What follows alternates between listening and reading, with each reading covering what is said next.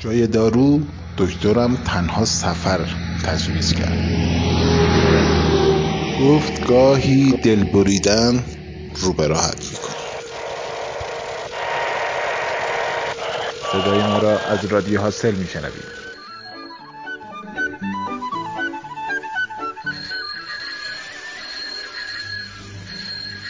دور دنیا.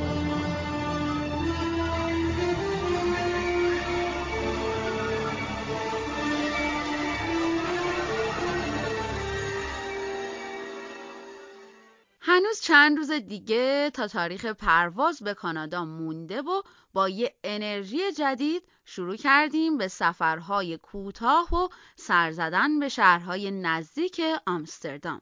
البته باید بگم که خونه خسرو و نیلوفرم پایگاهمون شده بود تا وسایل اضافیمون رو اونجا رها کنیم و سبکتر رکاب بزنیم. جزیره تسل با گوسفندا و فانوسهای زیبا و معروفش شهر تاریخی زانسخانس و کفشهای چوبی فیقیت های خوشمزه الکمر و پنیر خوش عطر و معروف ادام هر کدومشون برامون کل خاطره قشنگ و به یاد موندنی توی ذهنمون به جا گذاشت. اینجا هلنده و چیزایی داره که شهرت جهانی دارن. گاوه هولشتاین، لاله های رنگی و صد البته پنیر.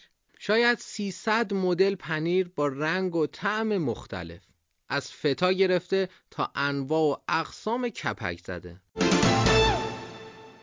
نمی‌دونم چرا خاطر انگیزترین قسمت سفرهای جهانگردای ما بخشی که در مورد خوراکیا صحبت می‌کنن تو شهر زانسخانس یه فروشگاه بزرگ تولیدی پنیر کار جالبی کرده بود. تیکه های کوچیکی از پنیرا رو برای تست روی پیشخون گذاشته بود و مشتریا می‌تونستن به راحتی از اونا مزه کنن و طعم دلخواهشون رو بخرن. مردم این شهر و فروشنده های مغازه ها هم لباس های محلی و قدیمی پوشیده بودن تا بیشتر و بهتر فرهنگ و سنت های قدیمیشون رو به گردشگران نشون بدن. پنیر اونقدر برای این مردم اهمیت داره که در طول سال کلی جشن و فستیوال براش می‌گیرن. حتی خیلی از بازی های محلیشون هم به این ماده غذایی مربوط میشه.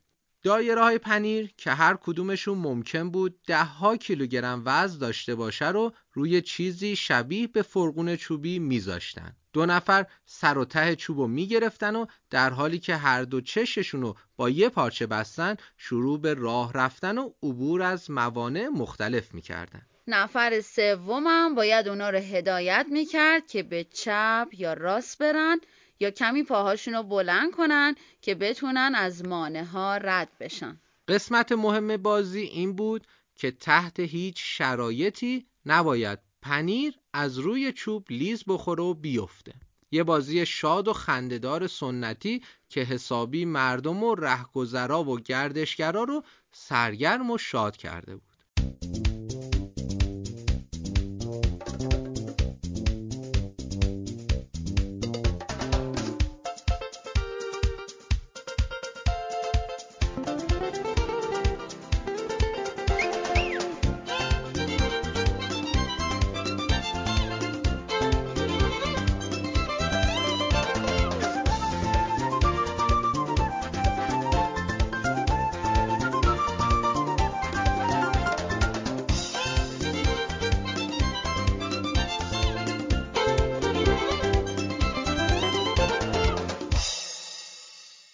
هم تو کشورمون بازی های محلی زیادی داریم بازیایی که در نوع خودش جذاب و زیباست اما مطمئنم که ما تو کشورمون پنیر بازی نداریم داریم؟ کفش شوبی هم یکی دیگه از سوقات قدیمی و معروف هلندیاست. به خاطر اینکه زمینای کشاورزی معمولا مرتوبن و تو زمستون سرد بهترین پوشش برای پاها کفشای چوبیه به نوع این کفشا جزی از لباسهای محلی و قدیمی هلندی ها به شمار میره. یکی از جاهای جالب برای توریستا کارگاه های تولید کفش چوبیه. این مغازه هنوز به طور سنتی و قدیمی این مدل از پاپوش رو تولید می‌کنن و با نقاشی و رنگامیزی اونا رو میفروشن. هنرمندای زیادی هم با خراتی و حکاکی روی کفش ها هنرشون رو به سراسر دنیا صادر می‌کنن تو این وسط خوردن فیقید یا همون سیب زمینی سرخ کرده خودمون یکی از معروفترین غذاهای شمال اروپا و مخصوصا هلند و بلژیکه. برای اینکه فروشنده ها نشون بدن که از سیب زمینی واقعی و خوب و غیر صنعتی استفاده کردن پوست اونها رو نمی‌کنن و با همون پوست سرخش می‌کنن فریت یا فیقیت با سس گوجه فرنگی مایونز و خردل یه معجون خوشمزه و جالبه. دیگه کم کم وقت رفتن رسیده بود. تو این مدت هوا حسابی سرد شده. دیگه خبری از آفتابای گرم و سوزان نیست. تقریبا هوا همیشه ابریه و توی روزم چند ساعتی بارون میباره. بادای شدیدم باعث شده که دما حسابی پایین بیاد و سرد بشه. تازه با دیدن اولین برگ های پاییزی توی جزیره تسل واقعیتش یکم که چرس کنم کلی نگران شده بودیم. اگه اینجا که اروپاست اینطوری سرد بشه پس کانادا که به سرمای شدید شهرت داره الان چه خبره؟ خدا به داد برسه اما چاره چیه؟ تقدیر و قسمت اینطوری برامون رقم زده. تو یکی دو روز آخر موفق شدیم با کمک دوستای ایرانیمون که توی شهرداری هارلم کار می‌کنن. درخت هشتم و آخرین درخت دوستیمون توی قاره سرسبز اروپا رو بکاریم. از غذا این درخت بزرگترین اونها هم بود. فکر کنم 6 7 متری ارتفاع داشت. درخت رو با یه جرثقیل بزرگ آوردن. اصلا باورمون نمی‌شد که یه درختکاری ساده تو روزای اول سفر حالا تبدیل شده بود به یک مراسم باشکوه که براش مدیر پروژه تعریف می‌کردن. کلی عکاس و خبرنگار اومده بودن تا به طور زنده و همزمان گزارش تهیه کنن. از همه مهمتر این که آقای شهردار هم تو این مراسم حضور داشت. اونم با دوچرخش اومده بود. حتی توی اون روزای سرد مردم دست از رکاب زدن و دوچرخه سواری بر نمیدارن. شهردار که آدم فوقالعاده گرم و صمیمی بود به ما می‌گفت که هر روز دو تا بچه کوچیکش رو می‌ذاره روی سندلی ها روی دوچرخش اول اونا رو به مهد کودک می‌بره و بعد با دوچرخه و کت و شلوار و تیپ کاملا رسمی به دفتر کارش توی شهرداری میره قابل توجه مسئولین محترم اگه قراره که فرهنگ ورزش عمومی توی کشور ما جا بیفته اول باید از خودتون شروع بکنید. دیگه روز آخرم رسید. این چند ماهه درسته که خیلی سخت بود اما حالا که فکر می‌کنیم به چشم هم زدنی گذشت.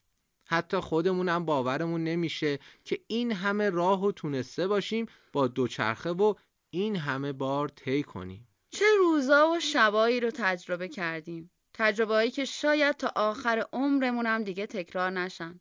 چقدر دوستای جدید داریم. حالا دیگه ما دو نفر تنها نیستیم.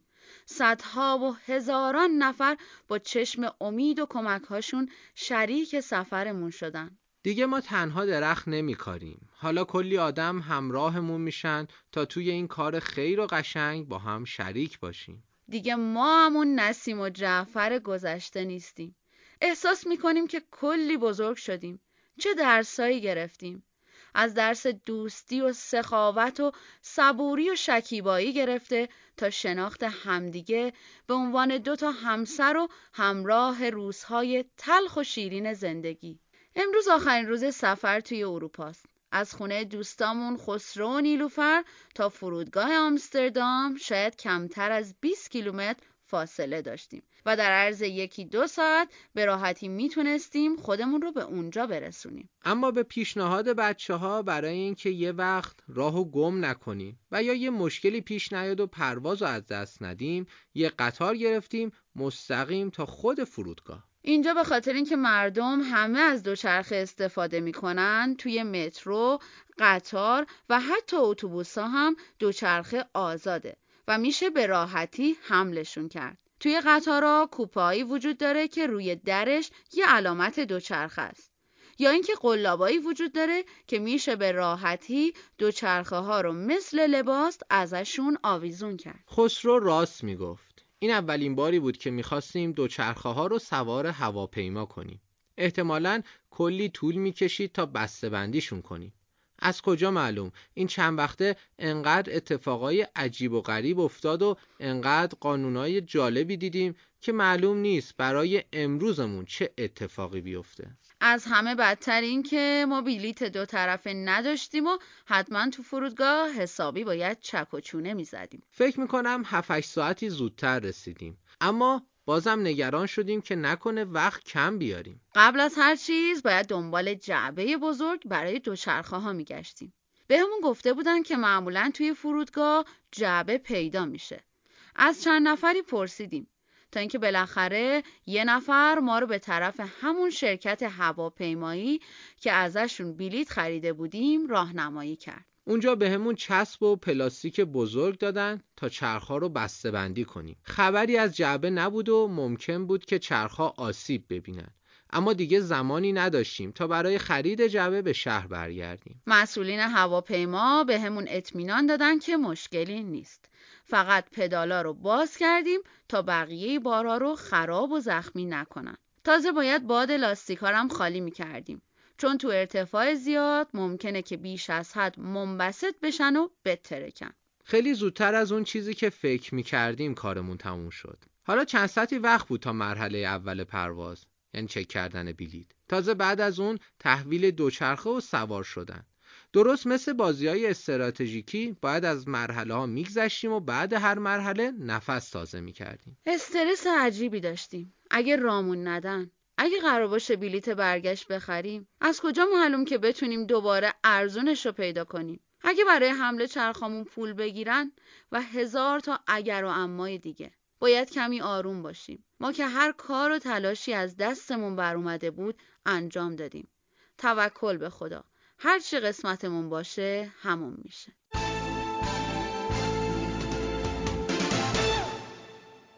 توی سالن انتظار فرودگاه اسقفینینگن با صدای اعلام پرواز آمستردام به تورنتو به خودمون اومدیم. سریع جمع و جور شدیم تا به کانتر پرواز برسیم. اول چرخها رو تحویل دادیم. کل بار و وسایلمون هم وضع شد. اونا هم مشکلی نداشتن. نوبت به چک کردن بلیت و پاسپورت ها بود. از هیجان و استرس به خودمون میپیچیدیم. ولی خانم پشت کانتر خیلی آروم و خوش برخورد صفحه های پاسپورت رو ورق می‌زد. هرچی روزنامه و مدرک درباره سفرمون داشتیم کنار دستمون بود که اگه در مورد بلیت پرسیدن بتونیم درست جواب بدیم. همه سوالای احتمالی اونا رو توی ذهنمون مرور می‌کردیم که اگه راجع به ونزوئلا پرسیدن چی بگیم؟ اگه گفتن اونجا آشنا دارین چی بگیم و ده ها سوال مربوط و نامربوط دیگه. وقتی با خوشرویی بلیتو به دستمون داد و برامون آرزوی سفر خوب و خوشی کرد یه نگاهی به هم انداختیم که پس چرا هیچی نپرسیدن؟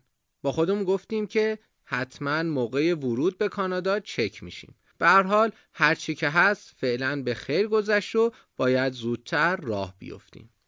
صدای کوبیده شدن مهر خروج روی پاسپورت مثل پتک توی سرمون میپیچید. خدای من نکنه که از اینجا رونده و از اونجا مونده بشیم. زیر چشمی چرخا رو میپایدیم. انگاری از سایه خودمونم میترسیدیم و به همه چیز شک داشتیم. چون چرخها بزرگتر از بارهای دیگه بود یه گوشه کنار رها شده بودن تا مسئول حمل بارهای خارج از سایز بیاد و اونها رو ببره. وقتی اونا رو می بردن همش نگران بودیم که نکنه با یه پرواز دیگه برن و بی چرخ بمونیم. خب چی میشه کرد؟ بی تجربه بودیم دیگه. اما اونا کار هر روزشونه و صدها بار دوچرخه و بارای مردم و صحیح و سالم به مقصد میرسونن. حس عجیبی داشتیم. باور نکردنی و حیرت انگیز بود. عبور از اقیانوس پهناور و زیبای اطلس. قرار بود هشت ساعت رو روی این آبهای آروم پرواز کنیم و پا به آمریکای شمالی بگذاریم. همه مسافرها که مشخص بود بیشترینشون کانادایی هستن خوشحال و راضی مشغول مرتب کردن صندلیاشون بودن. اما ما همچنان هیجان زده و سرشار از نگرانی بودیم که اگه یه وقت رامون ندن چی کار کنیم؟ ولی هر چی که بود از این مطمئن بودیم که دیگه نمی‌تونن برمون گردونن. اصلا بهشون میگیم پول نداریم و دیگه نمی‌تونیم بلیت اضافه بخریم. این 7 ساعت مثل یک سال گذشت. انگاری قرار نیست که برسیم. من که تمام مدت مشغول نوشتن خاطراتم بودم. خیلی وقت بود که نوشته هام به روز نبود و باید هر چه زودتر همه رو تو دفترم می نوشتم. درست نگران بودیم اما ته دلمونم یه امید داشتیم. چون چند روز پیش از طرف یه دوست کوهنورد قدیمی یه ایمیل به دستمون رسیده بود بازم یه مشکل دیگه برای جهانگرداگ ما و بازم یه دوست دیگه ماریوس که سالها پیش تو مسیر صعود به قله توچال و پناهگاه شیرپلا میدیدیمش حالا توی تورنتو زندگی می‌کرد. وقتی خبر سفر ما رو شنیده بود برامون پیغام فرستاد تا اولا مطمئن بشه که ما همون دوستای قدیمیشیم و دوم اینکه ما رو دعوت کنه به خونش. توی ایمیلش نوشته بود که اگه بتونه حتما میاد فرودگاه دنبالمون.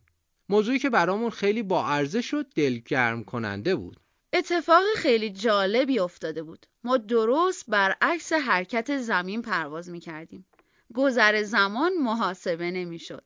ظهر بود که از هلند را افتادیم. حالا بعد از هشت ساعت هنوز ساعت یک و دو بعد از ظهره. خیلی خوشحالیم که نصف شبی نرسیدیم چون قطعا اون موقع شب مشکلاتمون دو برابر می شد. با صدای خوردن چرخهای هواپیما به باند فرودگاه به خودم اومدم. یه بار دیگه یه نگاه به برگه توی دستم انداختم. برگه که چند ساعت قبل به همون داده بودن تا مشخصاتمون رو توش بنویسیم. اگه دارو، مواد مخدر، پول زیاد و یا هر ماده غیرقانونی دیگه ای داریم رو اعلام کنیم. به محض باز شدن درها خارج شدیم. از تمامی گیتا و درها مسافرها هجوم می آوردن. بله باید توی صف طولانی و طویل منتظر میموندیم کانادایی ها توی یه صف و خارجی هم تو صف دیگه کانادایی ها به سرعت میگذشتن ولی بقیه باید معطل می‌شدن. نوبت به ما رسید. یه خانوم پلیس خوشبرخورد مهربون سلام کرد و ورودمون رو به کانادا خوش آمد گفت. برگر رو تحویلش دادیم و قبل از اینکه سوالی بپرسه شروع کردیم. تند و تند راجع به سفرمون گفتن و اینکه می‌خوایم زمینی بریم کشور بعدی و برای همینم بلیت دو طرفه نداریم که خانم پلیس برگر رو به دستمون داد و گفت خوش اومدید. و با اشاره علامت داد نفر بعدی. یه نگاه به هم انداختیم. یعنی چی؟ یعنی به همین راحتی بود؟ یعنی این همه ترس و استراب و استرس برای هیچی بود؟ یعنی ویزای ونزوئلا که اون همه با دردسر و سختی گرفته بودی من بیخودی بود؟ اما شوق این که مشکلی نبوده و راحت شدیم اونقدر زیاد بود که سریع از خیر و شر همه چیز گذشتیم. خوشحال و سرمست. دوچرخه ها رو تحویل گرفتیم و انداختیم روی سبد چرخدار و راه افتادیم. کمی جلوتر پلیس هیکل درشی وایساده بود و برگه ها رو چک می‌کرد. همه رد شدن. اما وقتی به ما رسید با سردی و جدیت علامت داد بریم سمت چپ. ای داد بیداد. یعنی چی؟ چرا همه رفتن و تا به ما رسید باید بریم یه جای دیگه؟ در عرض چند صدم ثانیه دوباره تمام سختیا و دلنگرونیا به سراغمون اومد. ای بابا کم مونده دیگه سکته کنیم. آخه این چه وضعیتیه؟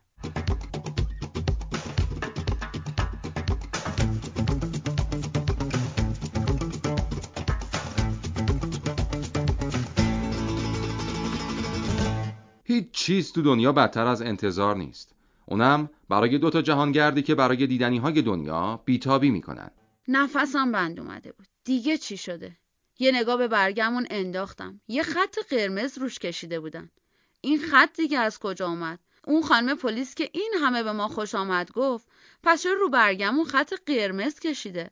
همینطور ما تو مبهوت بودیم که یه افسر سیاپوست اخمو اشاره کرد که بریم به طرف میزش. بله. اینجاست همون پلیس مهاجرت معروف که کار ما پیشش گیره. در حال حرکت توی باجه های کناری متوجه چند تا مسافر دیگه شدیم. انگاری انگلیسی بلد نبودن و به زور تلاش می‌کردن تا بفهمونن که اومدن دیدن بچه هاشون انگاری تو مدارکشون مشکلی داشتن. با دیدن اونا دیگه حسابی خودمون رو باختیم. اما سعی کردیم با چهره شاد و اعتماد به نفس بالا لبخند بزنیم و به روی خودمون نیاریم که داریم از حول و ولا سکته می‌کنیم آقای پلیس مدارک و پاسپورت ها رو چک کرد و اولین سوال رو پرسید. قصدتون از سفر به کانادا چیه؟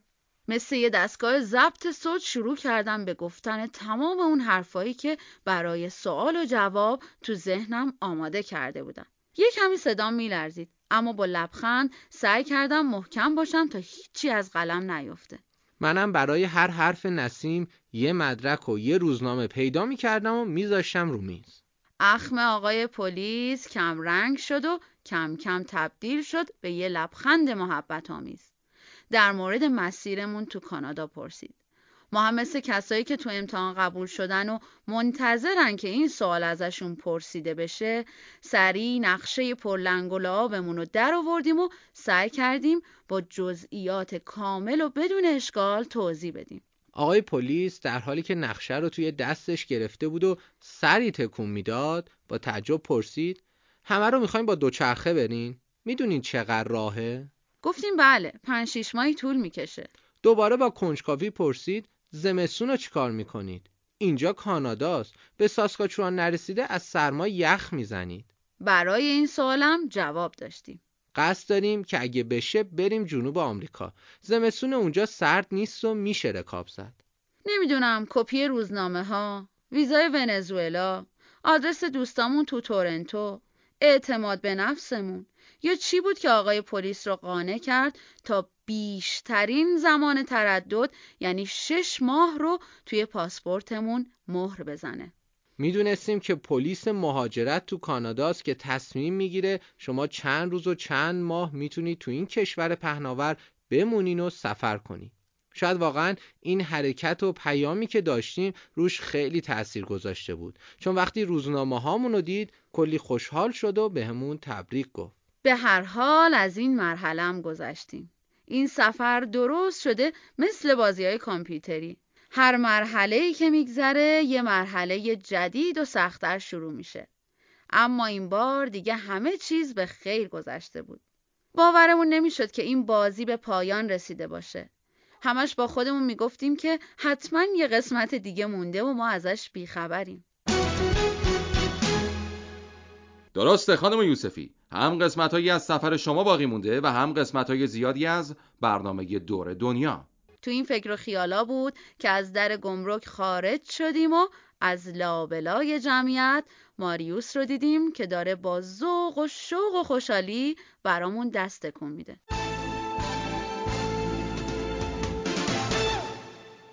با ورود به کانادا و شهر تورنتو فصل جدیدی از سفرمون آغاز شد.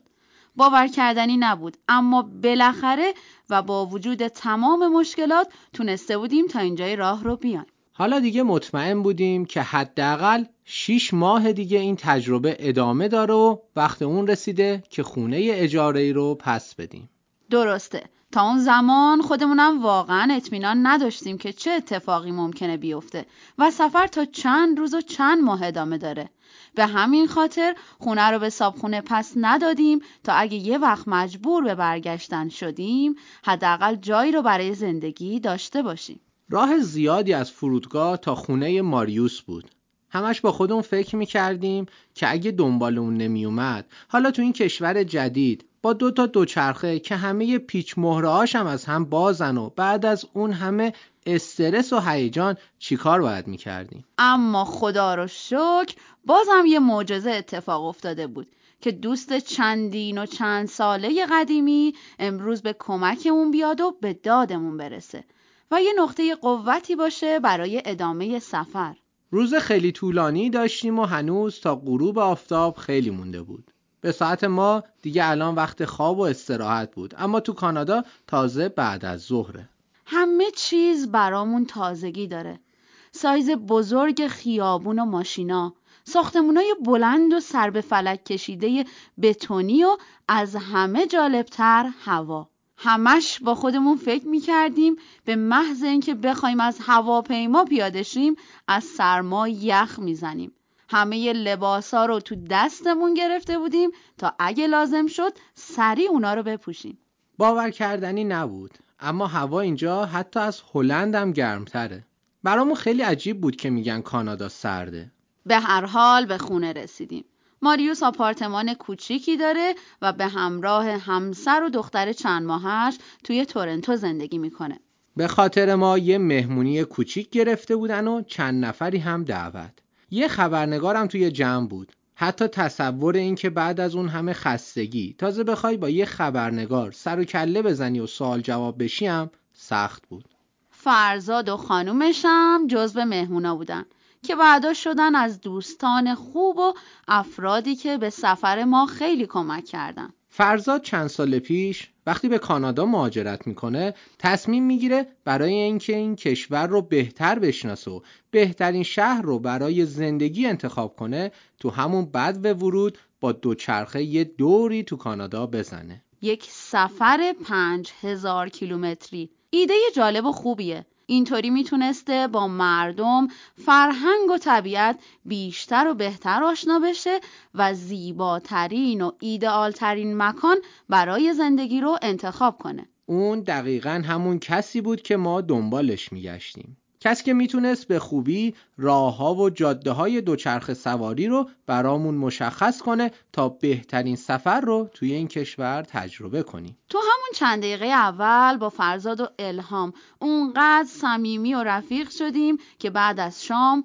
کوله ها و بارامون رو برداشتیم تا شب رو تو خونه اونا بمونیم و بیشتر و بهتر بتونیم از تجربه های دوچرخه سواریشون در کانادا استفاده کنیم. همون شب همه می‌گفتن که گول این گرما رو نخوریم.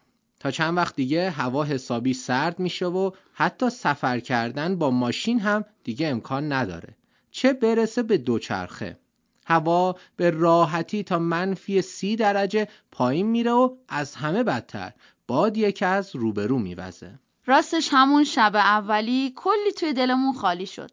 اما همه دوستای جدید شروع کردن به دلداری دادن و می‌گفتن که هر کاری از دستشون بر بیاد برای کمک به ما انجام میدن. فقط دو تا راه حل داشتیم. یا اینکه تو همون نزدیکی ها یه جایی رو اجاره و سعی می‌کردیم تا یه کاری پیدا کنیم و منتظر بمونیم تا فصل سرما تموم بشه و اون وقت از اول بهار شروع به حرکت به سمت غرب و ونکوور کنیم.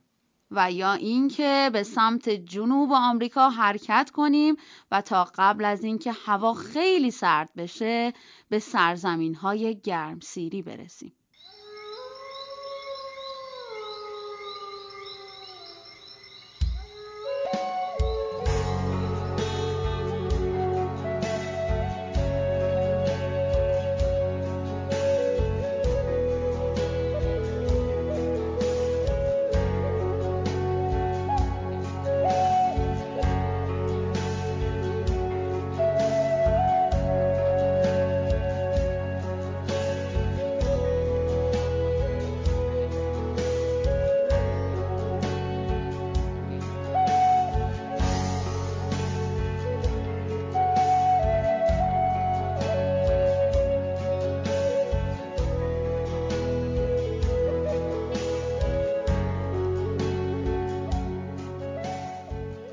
همون شب قرار شد که راه حل دوم انتخاب کنیم.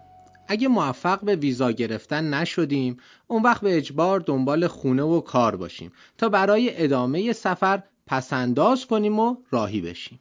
انگاری امروز تمومی نداره چون بعد از خبرنگار و خوردن شام و تازه اون همه ساعت سفر هوایی تازه شروع کردیم به پر کردن مدارک و فرمهای سفارت آمریکا.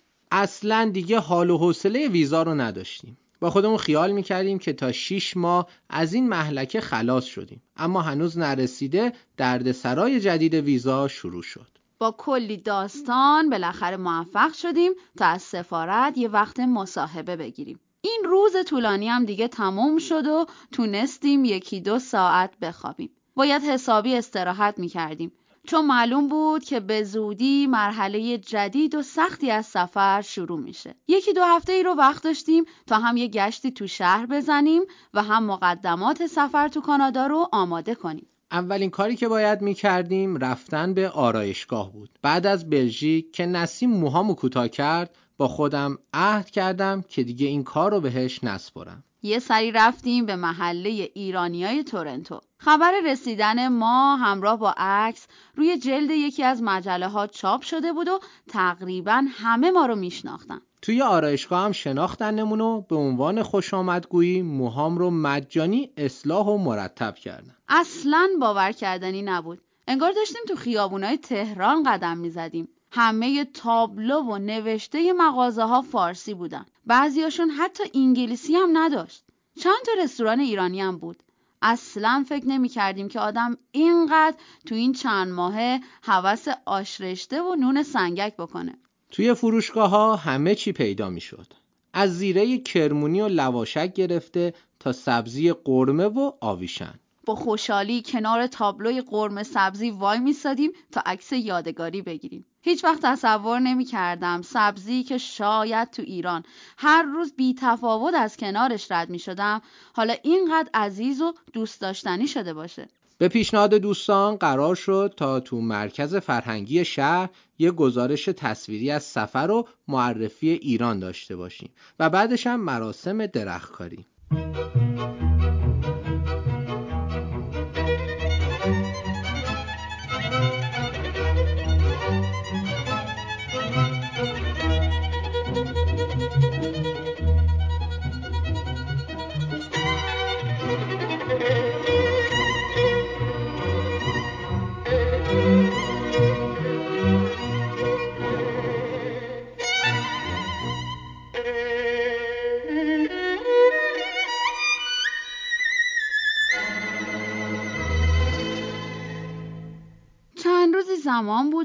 بهترین موقعیت برای اینکه بتونیم یک چرخی اطراف بزنیم و از شهرهای دیگه تو نزدیکی تورنتو دیدن کنیم. اولین چیزی که خیلی جلب توجه می‌کرد نداشتن مسیرهای دوچرخه سواری بود. ما که مدتها توی هلند به اینجور مسیرها عادت کرده بودیم اوایل برامون سخت بود که دوباره بخوایم تو جاده های عادی رکاب بزنیم. اونم تو جاده هایی که حتی شونه خاکی هم نداره و ماشینای بزرگ با سرعت از کنارمون رد میشن. یه مسئله دیگه فاصله هاست. شاید تو یکی دو روز می‌شد کل هلند و خیلی از کشورهای اروپایی رو رکاب زد و تو هر چند کیلومتر از یک شهر گذشت. اما اینجا فاصله دو تا شهر به هم چسبیده حداقل 70 80 کیلومتره. و شاید یک روز کامل طول بکشه تا به نقطه جدیدی روی نقشه برسیم. پس باید حواسمون رو جمع می کردیم تا جیره آب و غذا بین راه تموم نشه و به مشکل بر نخوریم. با این حال یه نکته مثبت بود و اون هم فضای زیاد و طبیعی برای چادر زدن. برخلاف اروپا اینجا فضای زیادی جلوی خونه ها و جاده ها پیدا می شد که با خیال راحت میشه توشون چادر زد و خوابید. فقط کافی بود تا سر چرخ و کج کنیم و از جاده خارج بشیم تا یه مکان مناسب امن و خوب پیدا بشه. مسیر سمت غرب رو پیش گرفتیم تا به لندن برسیم. برای خودمونم عجیب بود که می‌خوایم بریم لندن. اونم تو کانادا. مثل اینکه مهاجرای اولیه این کشور برای اینکه یاد و خاطره شهر و دیار خودشون رو فراموش نکنن اسم همون شهرها رو برای محل زندگی جدیدشون انتخاب می‌کردن. مثل پاریس و لندن. و جالب بود وقتی توی تابلوهای راهنمایی کنار جاده می‌دیدی که بین پاریس و لندن تنها 80 کیلومتر فاصله باشه. البته این پاریس با پاریس و برج ایفل معروف توی فرانسه خیلی فرق داشت. پاریس کانادا خیلی کوچیکه و بیشتر شبیه به یه روستاست.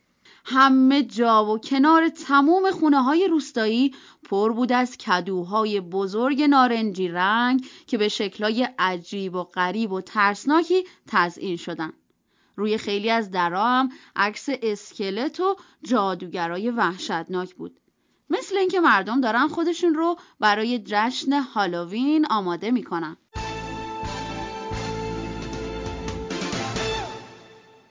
اگه دوست دارید همراه با این دو جهانگرد ایرانی با تجربه های جدیدتر و مناطق گوناگون دنیا آشنا بشید حتما برنامه بعدی ما رو بشنوید